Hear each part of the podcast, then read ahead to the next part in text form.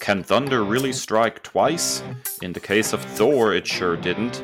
In this week's byword, we're fixing Thor the Dark World. The byword starts now.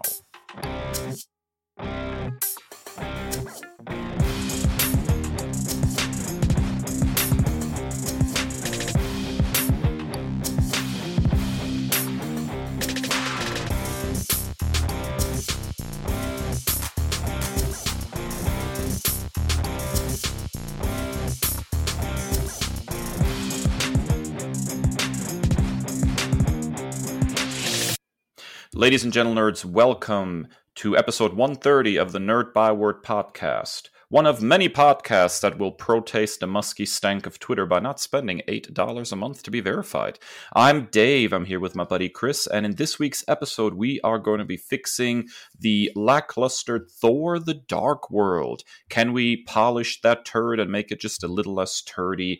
Uh, you'll find out in this week's Big Talk. But before that, it is time for.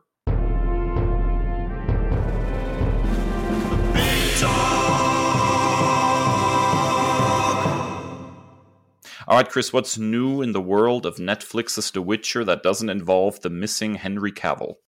So, indeed, in our last episode, we detailed Henry Cavill's plan to exit from the role of Geralt of Rivia and the Witcher franchise as a whole. Subsequent reporting has come out that would strongly support the theory of creative differences being the reasoning behind that decision. While a petition to keep Cavill in the role has reached over 200,000 signatures, Netflix released a teaser for the upcoming Michelle Yeoh led uh, prequel series Blood Origin, featuring stunning vocals from Sophia Brown's Éile and equally captivating visuals. The footage truly lives up to the moniker of a teaser, with precious few details being revealed. The synopsis and title detail that the plot is centered around the creation of the very first Witcher in an elven world 1200 years prior to the main series events. It will also include those events that lead up to the all important conjunction of the spheres. Blood Origin will release to Netflix as a four episode limited series on December the 25th, and I know that I am headed to the continent for winter break, Dave. Well, good for you, dude. I don't know how I feel about this one. Um, obviously, the involvement of Michelle Yeoh goes a long way in uh, making me interested in watching this. However, um, I'm, I'm kind of souring a little bit on the Netflix Witcher franchise, um, partially, of course, because of the exit of Henry Cavill. Uh, but then there's, you know, the additional behind the scenes rumbling about the general disrespect towards the source material. Um, and I'm just starting to kind of get the sense a little bit that maybe the people that are making the show behind the scenes are not uh, in love with the franchise as much as some of the fans. And I, I fear there is there is a reckoning uh, on the horizon where the the two attitudes, the attitude of the writers that don't seem to really enjoy the source material, and the attitude of fans that generally do, I think that is going to clash at some point soon, and things are going to turn ugly. I hope I'm wrong. I hope this this miniseries is absolutely fantastic, and I hope the Witcher franchise continues chugging along. I certainly love it. Um, the book's probably more so than than the TV show, but still. Um, but I just have I, I have a feeling of doom and gloom in the pit of my stomach that something's about to go off the rails, my man. Stop being so German all the time. it, it's called realpolitik because we are realists. All right, Dave. Unfortunately, you have much more somber news to share with us this week. Yeah, so by the time this uh, hits the uh, the podcast world, uh, we've already sit uh, sat on this news for a couple of weeks. But I don't think that is going to take the sting off of the fact that Kevin Conroy passed away at age 66 after a short battle with cancer. Now, Conroy, of course, um, a, a, pretty prolific actor uh, you know started on the stage as Hamlet in the in the mid 80s ended up in some TV shows like you know Dynasty Another World Cheers and so on but then um, in the early 90s landed the role uh, of, of voice acting Batman in the new Batman the animated series and kind of started a career voicing Batman on and off for the rest of his life. Um, you know, first in Batman the Animated Series, um, then later in Justice League and its follow up Justice League Unlimited, uh, as well as in Batman Beyond. Uh, various movies, including uh, Mask of the Phantasm, which I believe is still the only um, animated Batman movie to be shown on the big screen. Uh, then he made the jump to video games, voicing uh, Batman in three Arkham games as well as Injustice. And then most recently uh, in the game Multiversus, which just came out this year and is now going to stand as his last performance as the character. Um, he also made a live action appearance as Bruce Wayne in uh, the Arrowverse in 2019 in the Crisis on Infinite Earths crossover. Um, so he's had this incredibly long association with the character.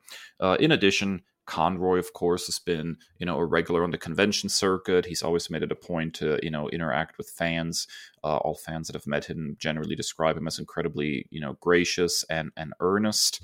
Um, I think it would be really, really. Um, I would be remiss if I didn't mention that earlier this year um, he wrote a story for the DC Pride uh, comic anthology where he uh, kind of discussed a little bit um, how he found his Batman voice uh, rooted in his struggles as an actor after he came out as gay. Um, and I think that, you know, has been made uh, free for the time being on DC Universe Infinite um, in, in tribute to uh, Conroy.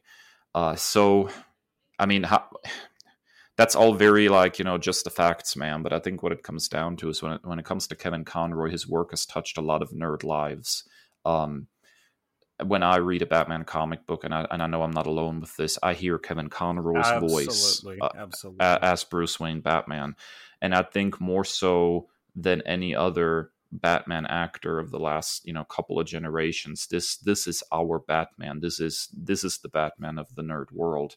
And it's not saying that we didn't have some great you know performances on, on big screen you know michael keaton christian bale etc um, but i think what it comes down to is simply this uh, th- this is our batman. And he transcended you know even our generation in a lot of ways um, kris and got to uh, a younger generation when he made the leap to voicing video games as well so th- there's just you know so many people uh, across the globe this is their batman um, the definitive batman in a way that for a previous generation chris reeves was the superman. Uh, th- this is the batman and and his passing and knowing that we're never going to have new material of him you know voicing that character you know is is painful. So you know for, for me at least you know all i can say is condolences to his friends and his family for their loss um, although we only feel a fraction of that because we're basically fans and not loved ones, um, we we feel for you and, and our hearts go out to you. Yeah, absolutely. I'll I'll echo that wholeheartedly. And and as I said in our our tribute post on our social media pages, is it feels like the dark uh, the night is a little bit darker without him in it. Um, I would I would put him. I, I said this to you as soon as I got the news. I called you, um, and you had already seen it. But I mean, like for all intents and purposes, he was one of the seminal voices of our childhoods, of our upbringings. I would put him up there with James Earl Jones and and and Cree Summer, um, who voiced everything from you know Rugrats to so many different roles that we don't even give her enough credit for. But one of those seminal voice actors that you just there's transcends so many different things and as you said when you read batman or you see something on social media even of batman be like oh there's kevin conroy and it's not even a debate.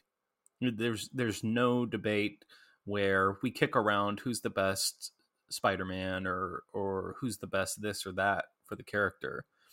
Um virtually everyone in the know uh says kevin kevin conroy's batman.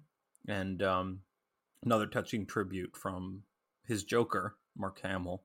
Um, it, it's just, it's just, it, it's just truly heartrending, and um, I, I don't know what else to say. It just feels like a little bit. Um, it, I, I kind of feel my mortality a little bit because this was something that really centered me as a kid. Um, those Fox box cartoons, man, every every every Saturday morning, and that was that was part of that. I mean, I can. Our very first episode, we had the Batman the Animated Series music. We talked about how con- iconic it was, and like that that squinting of the eyes from that opening sequence, like you, it just cuts you to the quick. I mean, so um, this this hurts pretty deeply. Yeah, and and you know Conroy and and his performance were my my way in. You know, I mean, there were 2 mm-hmm. things that eventually turned me into a nerd, and that was watching you know Chris Reeve Superman movies on VHS over and over again, and then you know the the premiere of the um, of the Batman animated series ultimately led me to try to seek out comic books. You know, so um, I I would not be the, the the nerd I am today. I would not be I would not have the love of the medium of comic books that I have today. I would not have, you know, ventured however small in, into the world of even writing comic books if it hadn't been for Kevin Conroy's work on that show. So um you know, I, I owe that man a lot. So so seeing him pass is is extremely painful, I think, to to the entire nerd world. We lost a giant. All right, I have no transition for this. Obviously, this is an extremely uh, an extremely emotional moment. So we're just going to go ahead and and we'll, um, you know, we'll we'll cut to our little our little jingle, and when we come back, we'll be talking about Thor.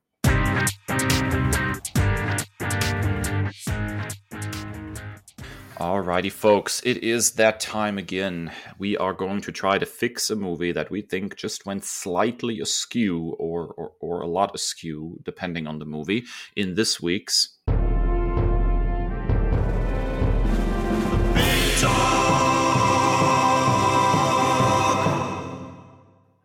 And so, in this week's Big Talk, we are tackling Thor the Dark World, a movie that uh, is much maligned as sort of the bad Thor movie. Uh, the, the first one is generally uh, positively seen. And then, of course, as of the third movie, Taika Waititi uh, got involved and sort of went into a tonally different direction with the character, which, which kind of leaves the Dark World as sort of a, a very. Um, in, in a very odd spot in the franchise. So, as always, when we d- attempt to fix a movie, uh, we each have sort of three big fixes that would we, we would like to make to the movie in order to improve it. Um, then we'll have some final thoughts at the end. So, Kris, your first big fix of Thor: The Dark World. How would you improve this movie? Okay, so I've got to set the scene for this because this is an episode I've been clamoring for for a long time. Um, so I I I actually really like this movie. Um, I ride for it. I'm a rampant defender of it, and I think with a couple of tweaks, I think this is probably the most, in my opinion, I think this is the most fixable movie that we've fixed. Um, I think with a couple of minor tweaks, this could be a top tier MCU entry. Um, my hot take of the week is the first Thor is not good. It is not good, and as much as I love Kenneth Branagh uh, as an actor, um, he he can at times you know lean too much into himself, and um, if you'll beg the Harry Potter reference, he is Gilderoy Lockhart in real life, in for a lot in a lot of ways, and so I think that the first Thor movie is a lot of per- pomp and circumstance and kind of behind the facade and the veneer of Asgard and some of the sweeping visuals, there's not a lot there. I think there's a lot more substance to this movie. I think it's just poorly executed in some ways. Um, so I ride for this movie. Um, my first and probably the most important fix is we have to completely retool Malekith and the Dark Elves as a whole. I think this is just such a miscue um, and once you fix this i think the whole movie it's like the ripple effect of this fix will be just fine. We have to completely retool malekith and the dark dark elves as a whole. I mean for for pete's sake you have chris eccleston in the role and doctor who has not been my vibe so far. I've tried the first couple of episodes um, a lot of it just grosses me out. The stretchy skin lady, and especially the goop, the goopy alien people, is super gross.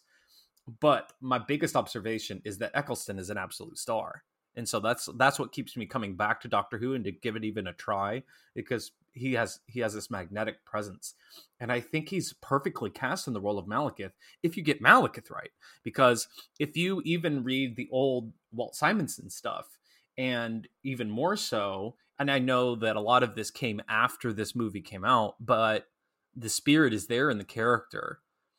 Malekith is not dissimilar to Loki as far as like a trickster. It's just the the major difference is that Loki has a good heart despite all of his games.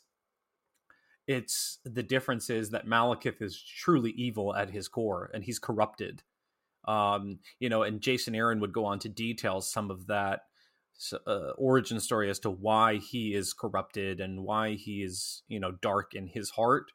Um, and I think this is just such a strange choice for the character. So if we completely retool Malekith, I think Eccleston is perfectly suited to play this dark evil trickster. Um, and so when I do revisit this film, that's my greatest disappointment is that you had Chris Eccleston right here to do it, and you made him some weird Star Trek one-off villain and and completely dropped the ball.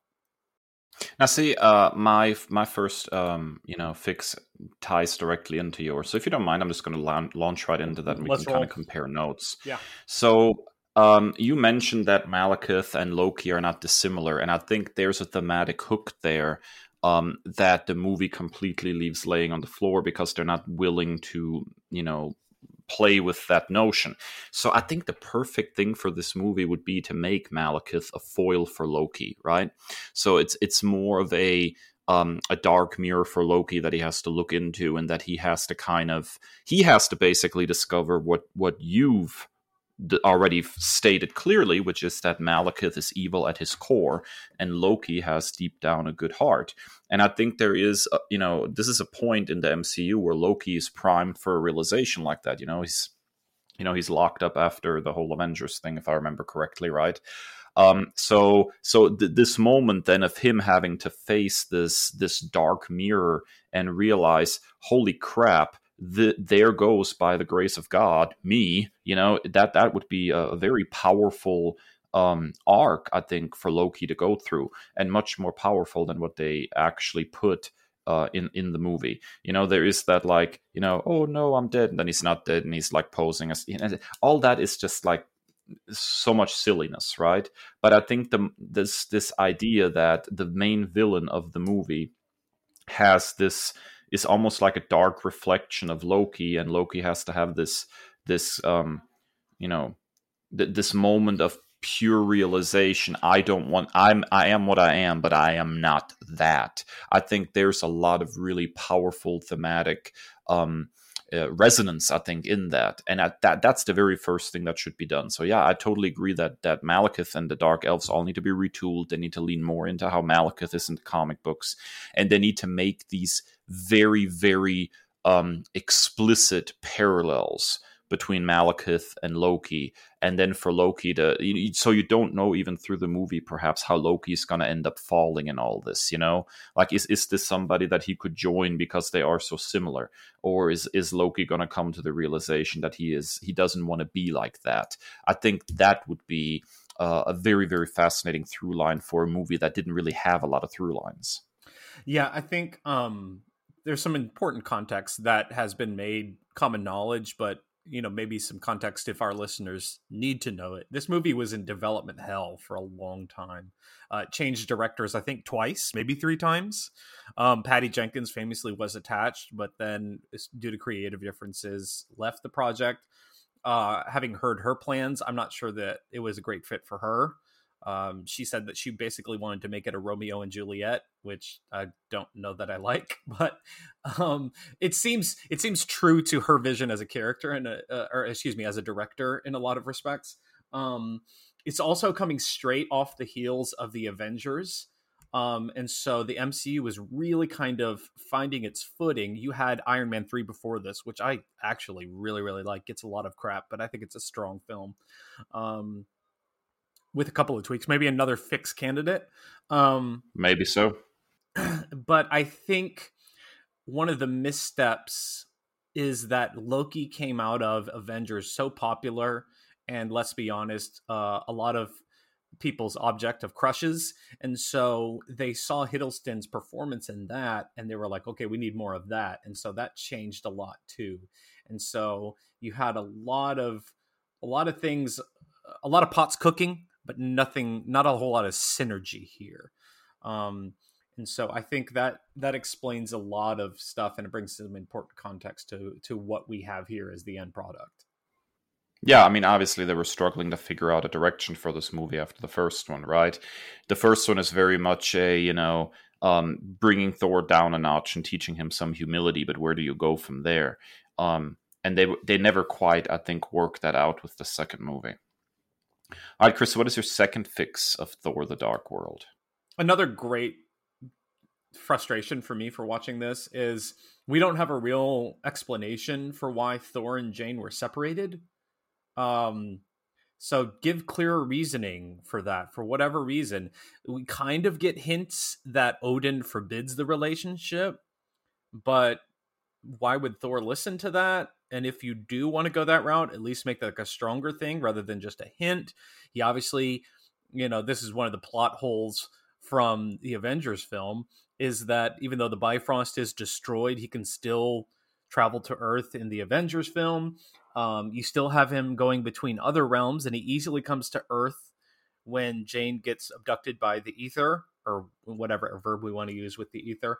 Um, so I infected. I, I, in fact, um, whatever, whatever. Uh, uh, when when Jane, here it is. This is exactly what I thought. When Jane um, gets taken over by the Carnage symbiote. so uh. I need I need clearer reasoning. Whatever direction you want to go in, at least make it clear because it's all up in the air as to why he ghosted her for so long, and yet he's pining after her. So like nobody's happy with what what came up on screen here. Yeah, and I think um, say what you will about uh, you know the most recent Thor, Love and Thunder. One of the more interesting sequences in that movie was showing how the relationship between Thor and Jane soured.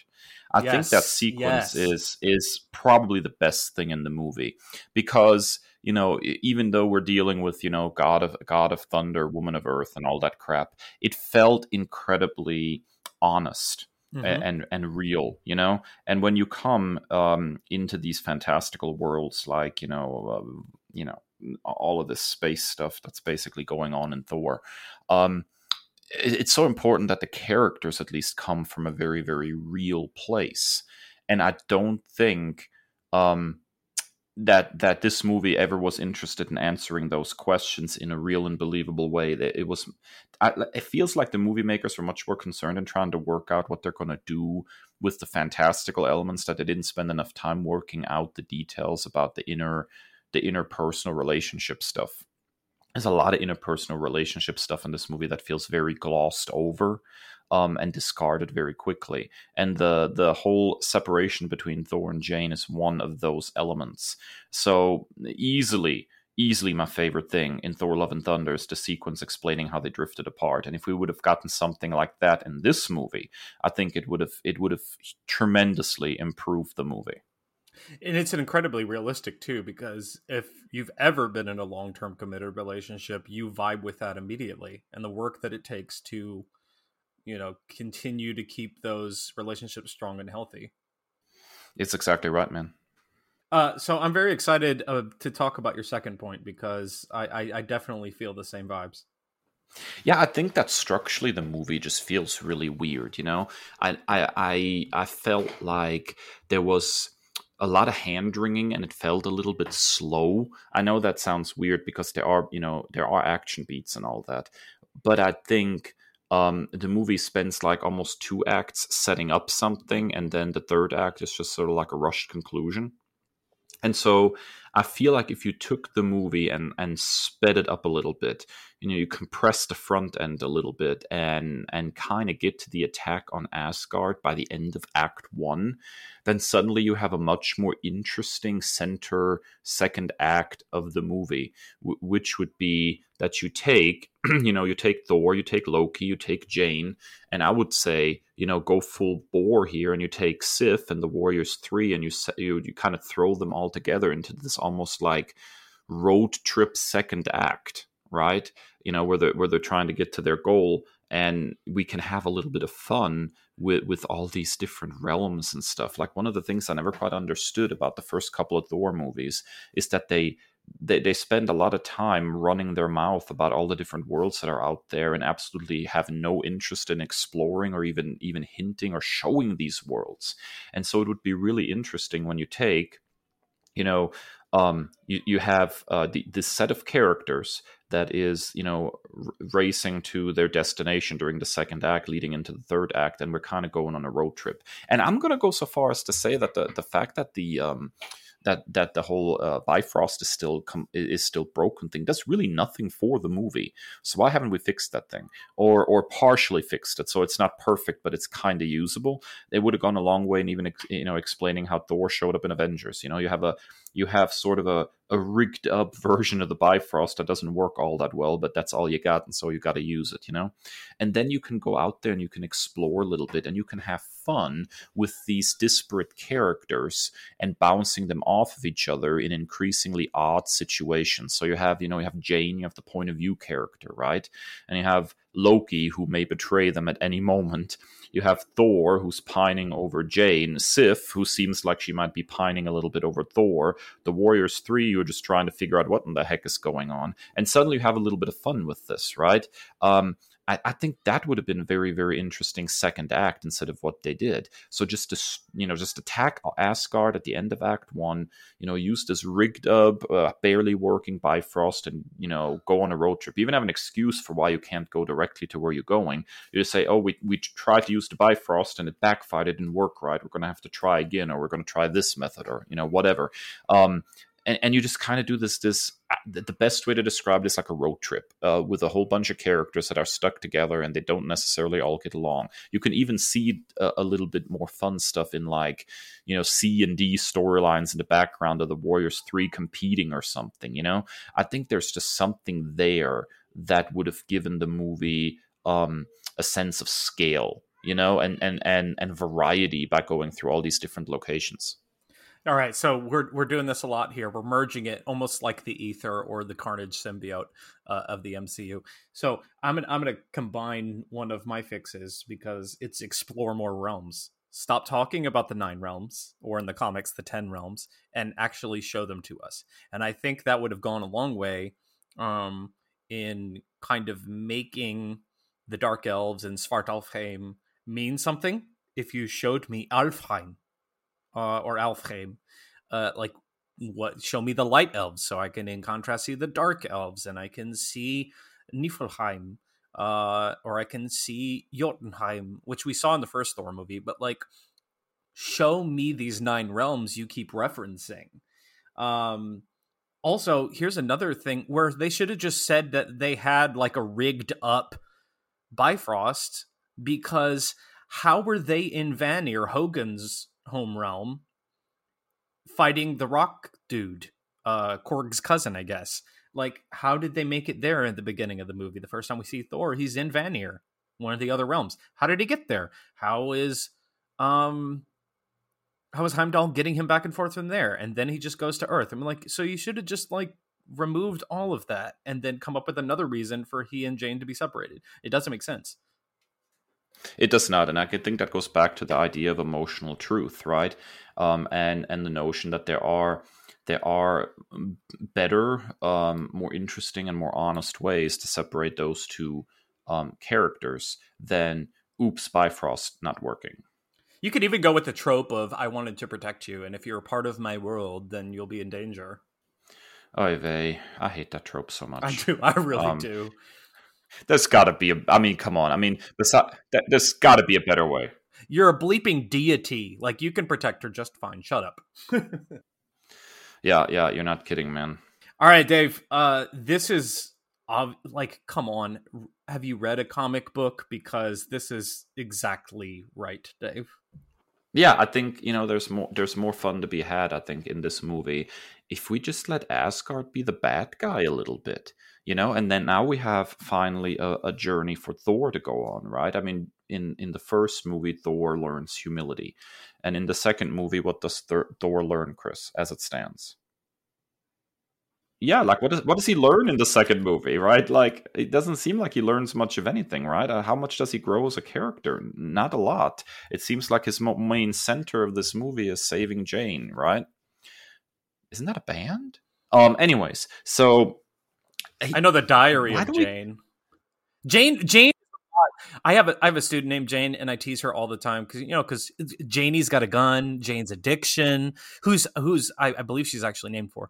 Uh, uh, Diary of Jane. Jane is the subject of a lot of songs. Yeah, I think I think Jane was inspirational to many people in in history. Anyways, uh, now I wanted to write a story about an immortal Jane who just keeps inspiring all these different works. She's a muse, uh, but... one of the ancient muses. Anyways, I hate I hate that trope too. Um, so let, let, let me circle back around to where I actually was. Uh, I don't think Thor goes through any um, significant character development in this movie. And so, what what can he learn? First, he learns humility and what it means to be a you know a good man, a good person, right? About putting other people before you. And then he takes that knowledge back. Um, and and let's just say that he, here he has to learn well, holy smokes, I learned how to be a, a, good man. In fact, I learned that lesson a little too well because look at all the crap Asgard is doing, right? And this ties nicely in with the notion of having a second act, act road trip. You know, you have Malekith who is all ticked off at, at you know Asgard and attacks it and all that and blah blah blah why don't we go ahead and, and go out there into the realms and we find out dude um, you know, we, we we tell the story about how Asgard is all benevolent and stuff, but when you get out there, uh, we're kind of an empire. We've kind of like you know um, uh, imposed ourselves on all these people, and here Thor is is standing, and it's like, well, holy crap! Uh, you know, I, I don't want this. I mean, I don't I don't like what Malekith is doing, but maybe the dude has a point. Maybe there's something something rotten here in, Asgard. Maybe maybe we're the bad guys, you know, and maybe maybe I should fix this, right?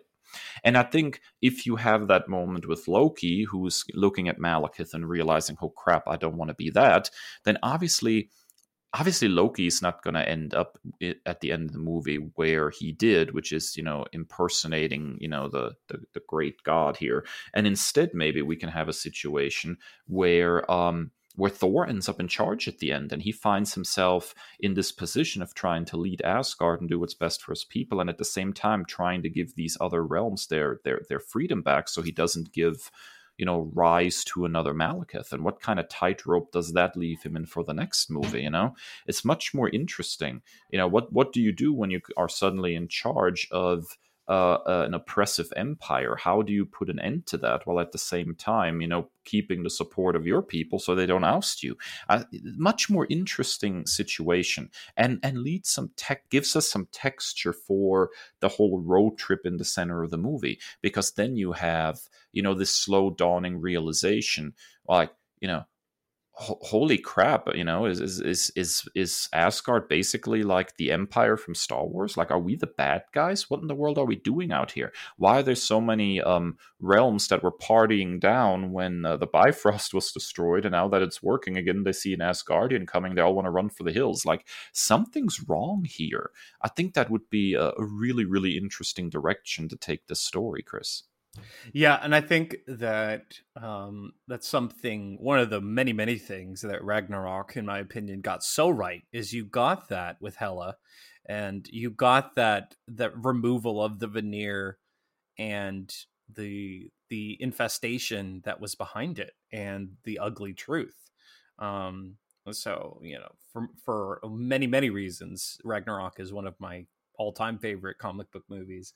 And I think that's something that they absolutely nailed because, as I said, in the comics and in Norse mythology, in the very, very source material, Odin Odin is like having a like who can be a bigger asshole contest with Zeus from Greek mythology. I mean like they're pretty awful and causing most if not all of the problems for Thor uh at least in Odin's respect. Yeah, I think uh, you know that was one of the better things about Love and Thunder as well, um, and one that we talked about. The movie should have leaned into much more, which is that you know, you know, Gorr has a point. The gods are pretty stinking awful, right? Yeah. Um, and so and so we could have, as you know, hindsight is twenty twenty and all that, but you here's already a route for something like that. You know, for Thor to go through the realization here already to that pull, that something stinks that, and to pull on that thread yeah. on.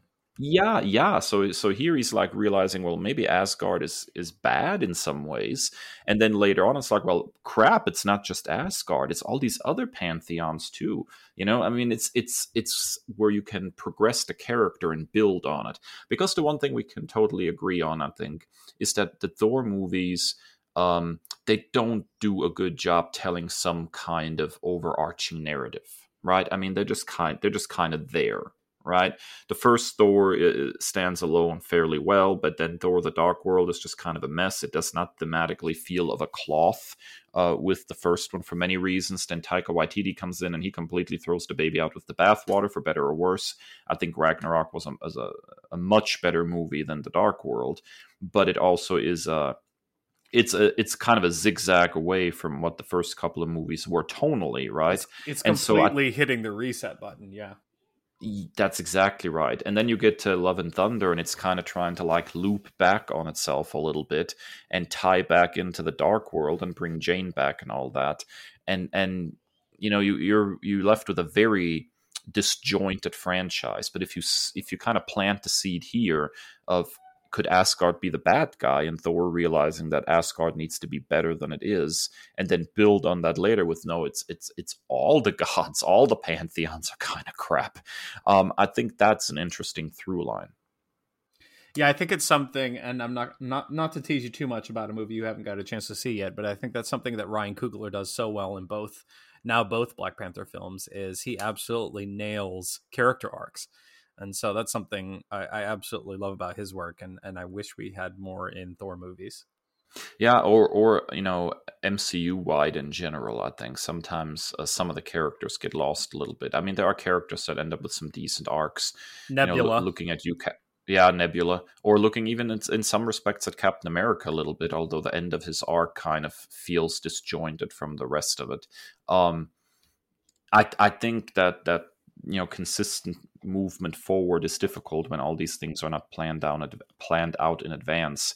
So that means that the creators involved the writers the directors they have to have a willingness to take the characters where where they are and try to build on it rather than trying to pretzel the character into a different shape in order to fit them into the narrative they're trying to tell. And i think that is infinitely uh, more difficult to do.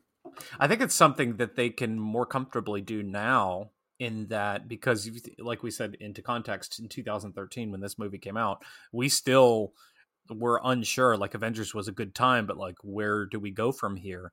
But right now like eh, for all intents and purposes the mcu and disney at large seems like this unstoppable juggernaut like the mcu is is never ending. And so they kind of have one of the privileges of that is they have the the room and the ability to tell those character arcs and those stories. Yeah, I can agree with that, Kris. All right, so we each uh, also have picked a um, a bonus uh, fix that we would like to implement. Uh, what is your bonus fix, Kris? I'm so over. We talking about tropes. I'm enough with the darkness as a thing. Like it's so like there's no rhyme or reason to it. It's just darkness will descend. Like come on, just just stop. It's gross. It's weird. It's I, I don't know what to do with it. But like I said before, the way that they I don't I don't know if like it feels like I said, like a, a one off Star Trek villain that is so forgettable and it feels so in line with the the Star Trek franchise that was coming out at this time. Um, both, you know, the first one and especially Into Darkness, which I'm I'm not sure about the release schedule. Which I enjoyed those movies, but like, it feels like maybe it's a it's it's a a, a tens thing like when it comes to sci-fi of just like the darkness and ooh dark and spooky it's such a sci-fi trope for this era that's I'm I'm glad it's over. Yeah, you know, is there anything more tropey than the darkness is coming? Uh, you know, it's it's it's a vague threat at best on the one hand, and on the other hand, um, like it, it, I know what it's try what that trope has always tried to do, which is like speak to some kind of primal fear of like you know a lack of light because you can't see and you know there's something about like oh i can't see so someone's going to come and eat me or something. I mean you know horror movies play with that all the time but if you're just if you're not going to go through the effort of actually like giving a texture to the threat of your story if you're just going to call it some kind of darkness then um you know it just comes across as ex- incredibly contrived and lame. Yeah. Um i'm interested on yours dave because it's it's very much in line with with you and your interests. You love side characters. You love them. I do love side characters. Uh, I have to say that the Warriors Three and most of the uh, Thor comic books that I read, where they play a role, are absolutely a, a, a fascinating bunch. I mean, fascinating enough that I think they could almost carry their own movie if somebody would bother to do that. You know, um, and it's kind of almost offensive to me how how they're just dispatched you know, in, in almost every Thor story, they're completely sidelined on the big screen, and now they're they're dead. So I mean, we're not going to see them again. Yeah. Um, thank God Sif made a, a, comeback though, right? In in Love and Thunder, at least we got kind of a, a glimpse of her. Oh my God, what is the name of the actress playing Sif? Oh, I'm drawing um, a blank. Jamie Jaimie Alexander. Jaimie Alexander. So so fun story. Jaimie Alexander was like my top pick um to play Wonder Woman. Like I thought she would have made a fantastic Wonder Woman in so many ways. I'm such a huge fan of Jaimie Alexander. Like it's absolutely ridiculous how much I love her work. Um, and so my, my whole thing here is why can't we have more of Sif and the Warriors 3 in these movies? I know that they're minor characters. I know that they're side characters, blah, blah, blah. But there are so many interesting things that you can do with minor quote unquote characters. I mean, if you look at the Avengers movies and how they increasingly get bigger and bigger and bigger and bigger as far as like the number of characters involved and how each day make an effort to have each character have some kind of arc, you're really telling me that you have no idea how to weave Sif and the Warriors 3 into a Thor movie, it seems absolutely laughable that we can't make this work and integrate these characters in some way. So so my bonus fix is more of those. And I mean I've already given like a, a way to do that, which is, you know, slap them into this whole road trip setup and let them all travel together. I think we'd have a lot of fun with that. Yeah, and I think i am I'm, I'm a big fan of Fandral the Dashing because I love swashbuckling characters. I mean, Zorro's my fave. Um, more on that in a moment. You know, Nightcrawler. I love a good swashbuckler. Um, it's it's unfortunate that he couldn't continue in the franchise, you know, due to his commitments. Um, and maybe that's why he was killed off. Um, but uh, he's also a, a, a massive upgrade over the dude from Once Upon a Time. Um, my my one my one caveat in this is I want a much more and I don't usually do this, but I want a much more comics accurate Volstagg the Voluminous. I want him to be gigantic. yeah, if you're gonna if you're gonna use C, if you're going to use CGI in anything in that movie, you need to CGI Volstagg a little or, bit, or give him a suit like Thor had in Endgame or something. Because I love I love Volstagg, and if um spoilers if you haven't read Jason Aaron's Thor, but when he gets like the ultimate Thor hammer and he becomes the the I forget what moniker he has, but like that was a fascinating storyline, and you know him grappling with um, you know the death and loss uh, that he did there. Uh, I think Tadanobu Asano is great as Hogun the Grim. Just more of him grunting, um, Geralt ish. I think he's great in the role, but I just need more of him. I love his scene with Hela. I know that he died in it, but I think it was a great death. Um, he's like, I don't know who you are. She's like, B, I just told you who I was. So that's a great scene. Um, but I, I love I, I co-sign it with the caveat of more Volstagg if you catch my drift. Yeah, yeah, more, more. I get, I get the drift. Oh my god. Um, but yeah, so I'm, I, I'm, you know, I would really be into that uh, as well. Anyways, so those are our fixes for Thor: The Dark World. Uh, what kind of fixes would you like to slap into this movie to make it a little less dull and meh? Uh, get on social media and tell us all about it. You can find us on Twitter and Instagram at Nerd Byword, and individually at that Nerd Dave and at that Nerd Kris. Now we're going to go to a quick break, and when we come back, we got some more nerd commendations for you, some some really good nerdy media that you should be checking out. So stick around.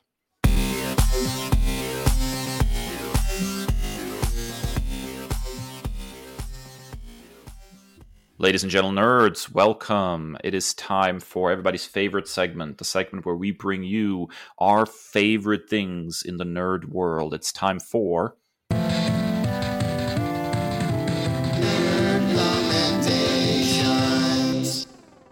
All right, Kris, it is uh, no surprise that you uh, are deciding to nerd comment this after um, me talking about this series for so long and how much I love it. I am so pleased to see you love it as well. I'm such a completionist that I had to sit on this gem for so long until I read all of it com- in completion. But do yourself a massive, massive favor and go read the masterpiece, the magnum opus that is Matt Wagner's Zorro. Um, it comes in uh, six different volumes. Well, technically, the first three are Zorro, volumes one, two, and three. And then Zorro Rides Again uh, in three separate volumes. And it's just absolutely pitch perfect. Um, if you're a fan of the character like myself, and especially if you're a fan of like that classic vibe, um, I'm talking about the um, the old black and white Disney series, which is currently streaming on Disney Plus. So I've been in my happy place for like the last month or so while I'm reading these comics and then putting the show on as I fall asleep at night. It's just perfect. Um, it's it's everything you wanted. Um, a, a, multitude of artists, but my personal favorite, Francesco Francavilla, like what what he's able to do with the art is just like a pitch perfect harmony. You get Lady Zorro coming in in the um in the rides again, and then you have a couple of books I think that spin off out of that, by, written by another creative team uh, that I have not read yet. I, I previously nerd commended the Django Zorro um, book. It's it's it's fine. Um, I still have massive reservations about the use of the N word by Quentin Tarantino. I think he needs to be called the carpet for that. Um, but the overall story is fun and great about two things that I love a lot. I love Django Unchained, um, but with those caveats I- included. But the Matt Wagner Zorro stuff is just pitch perfect. It's great. I'm just going to read it endlessly because it's perfect. You know how I found Matt Wagner Zorro? Through Batman. Hey, oh yeah, he did write some Batman stuff. So yeah, it turns out uh, this this story, if I remember correctly, Matt Wagner's story is originally from like 2008. I know uh, Great Sin, but at the time I hadn't checked out Matt Wagner's Grendel yet or anything. I did not know much about Matt Wagner. Um, but I remember there uh, I was getting really really strong back in hold the up, hold up, hold up, just... hold up, hold up, Dave. How much does it pain you to not do the German pronunciation of his surname? Uh, it, it pains me tremendously, but I am being a good boy. I'm, I'm aiming this at the audience it. we have. Listen, listen. My one of my favorite comic book characters is Wagner, so go for it. All right, so so I'll just I'll just continue as I was because I'm a good being a good boy. Um, but uh, so at the time, uh, I was leaning really really strongly into reading um, DC comic books, and I was collecting like so many DC comic books. And collecting is relative with me. I'm not much of a collector. I'm predominantly a reader. Um, and so there was an announcement made that they were going to do uh, a 12 issue maxi series broken up into two six issue series that were going to bring back um, Batman villains from like the original Batman run in like the 30s or 40s or something. And it was Batman and the Monster Men and Batman and the Mad Monk and I uh, I was like, hey, I'm all about this, and I picked those up, and dude, it was so good. Um, let's call this a stealth nerd commendation. If you ever get a chance to check out, you know, Matt Wagner on uh, um, on Batman, those two uh, those two miniseries were absolutely pitch perfect fantastic and so then i find out that the same person is going to be doing zorro and i was all about that so i i collected uh, that whole run on zorro in in you know first edition floppies they're downstairs in my basement in a long box it's probably one of my all-time favorite zorro stories period um so I'm a huge fan of this, and and I wholeheartedly echo your commendation, Kris. It's just an absolute romp. Just to, because I'm the culture nerd, uh, what I absolutely loved about it too is the retooling retcon, if you will, about his origin and how he's of mestizo origin. Uh, he has indigenous blood as well. and oh beautiful beautiful idea that, yeah absolutely yeah and that you know bernardo is you know for all intents and purposes his brother and like this found family type of thing rather than just a servant that that always kind of felt icky to me and so i absolutely love that element of it probably my, the thing that i loved about it most and their camaraderie back and forth yeah, and I think Wagner has a good sense of those kinds of little tweaks to make you know um, something that is you know from an older franchise a little bit more palatable. I think he's really really good. Uh, he's not like a, a, Geoff Johns. Let's come in with you know the, the giant ladle of retcons, but more like subtle little tweaks to to make things feel, uh, I guess as you said, less icky. Yeah, and I also I was willing to overlook um you know the errors in Spanish, but this is still uh consider this uh, all points bulletin to all of comics. If you're writing Spanish speaking characters or any foreign language speaking characters with as many Latine like artists that we have collaborating with stuff, how in the world are we not getting the language stuff right? Come on, do better. Um, but this yeah. was written. This was written way back when in 2008, many moons ago. Uh, so I was willing to overlook it because everything else was so perfect. All right, Dave. Uh, what the f is this? you, uh, I, I, I, promised you several weeks ago that uh, Jesus tap is, dancing Christ. the weird stuff is going to continue. Um, although this is not so far out of the the general Dave I'm, wheelhouse. I'm sorry. I'm sorry. I'm sorry. Okay, you say that, but what is it called? Uh, it's Basketful of Heads, um, published by uh, DC Comics under their black label, uh, specifically, actually, under Hill House Comics. Now, uh, for those of you that don't know, um, one of Stephen King's kids, uh, it goes by the name of Joe Hill, has kind of uh, made a name for himself in recent years as a. Um, as a writer in his uh, own right, very much so. Um, doing a, a, project over at IDW called Locke and Key that was um, adapted into a Netflix show. Uh, the Black Phone, a story, a novella, I believe, of his was adapted into a movie not too long ago. And of course, Hill is involved with this Hill House Comics initiative at DC Comics, where they're doing sort of um, horror books, not all of which are written by by Hill himself, but um, this particular one, Basketful of Heads, is a six issue miniseries. Um, that is, of course, I believe, available on DC Universe Infinite now under the new premium plan. I, I would have to double check. Um, so here is the official tagline from uh, DC Comics' website. Uh, the rain lashes the grassy dunes of Brody Island, and seagulls scream above the bay. A slender figure in a raincoat carries a large wicker basket, which looks like it might be full of melons covered by a blood-stained scrap of the American flag. This is the story of June Branch, a young woman trapped with four cunning criminals who have snatched her boyfriend for deranged reasons of their own. Now she must fight for her life with the help of an impossible 8th century Viking axe that can pass through a man's neck in a single swipe and leave the severed head still conscious and capable of supernatural speech. Each disembodied head has a malevolent story of its own to tell, and it isn't long before June finds herself in a desperate struggle to hack through their lies and manipulations, racing to save the man she loves before time runs out. Um, so, uh, obviously, uh, I've been trying to get more off the beaten path. I was kind of shocked that I was uh, that beat off of the beaten path uh, took me back to DC Comics, but I'm a big fan of some of Hill's other work, and I was like, well, you know, we just need to check this out.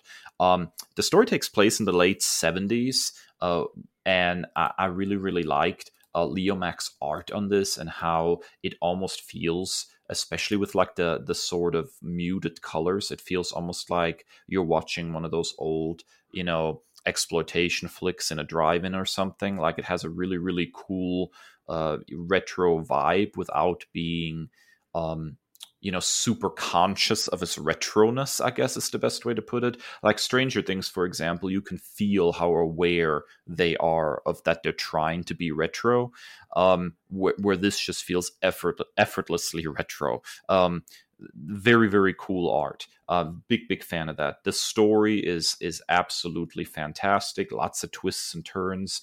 It hits great horror movie vibes without going too far down into tropey territory, and the ending is extremely powerful as well.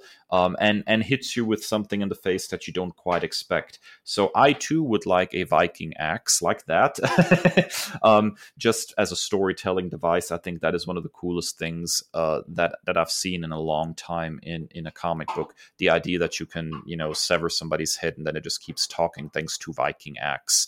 So the whole book, the whole miniseries is absolutely fantastic. I can see this being adapted into a fantastic movie as well. Uh, but the comic book stands on its own. It's just a really, really cool little horror comic book. Highly, highly recommended, Chris. One of my favorite film scenes over the past uh, few years, I guess over a decade now. Uh, and one of my favorite memes to include is from the Lorax where Danny DeVito's Lorax says, holding up a marshmallow that he's offered by the Once-ler, and says, Now I'm going to eat this, but I'm highly offended by it. Damn it, I am hooked, and I'm going to read this, but I'm highly offended by it. Isn't that all of the horror stuff I throw your way, though, when it comes right down ah! to it?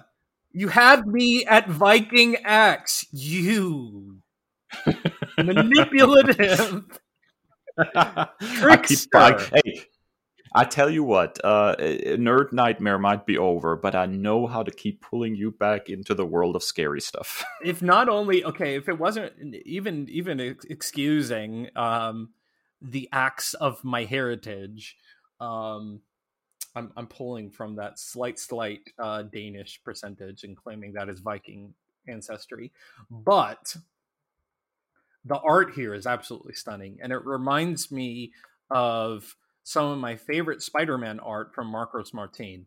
So I'm I'm in. God, got it, I'm in. Perfect. Uh, already hooked one. Let's hope we can get uh, some of our listeners to read this thing as well because it's totally worth the price of admission.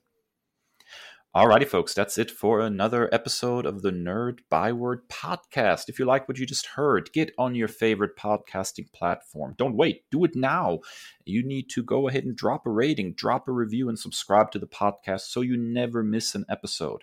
We are available wherever podcasts can be found Apple Podcasts, Spotify, TuneIn Radio, iHeartRadio, whatever radio you like to listen to. It is not good radio unless it has the byword, including our very own website, nerdbyword.com. And hit us up on social media on Twitter and Instagram at Nerd Byword or individually that Nerd Dave and that Nerd Kris. Dave and uh, some other jabronis may be tooting along on Mastodon, but I find it just lame. So I am here for the Twit apocalypse, and I am just pointing and laughing as we go. Um, I refuse to pay seven ninety nine or eight ninety nine or whatever, but I will point and laugh for free as long as I can.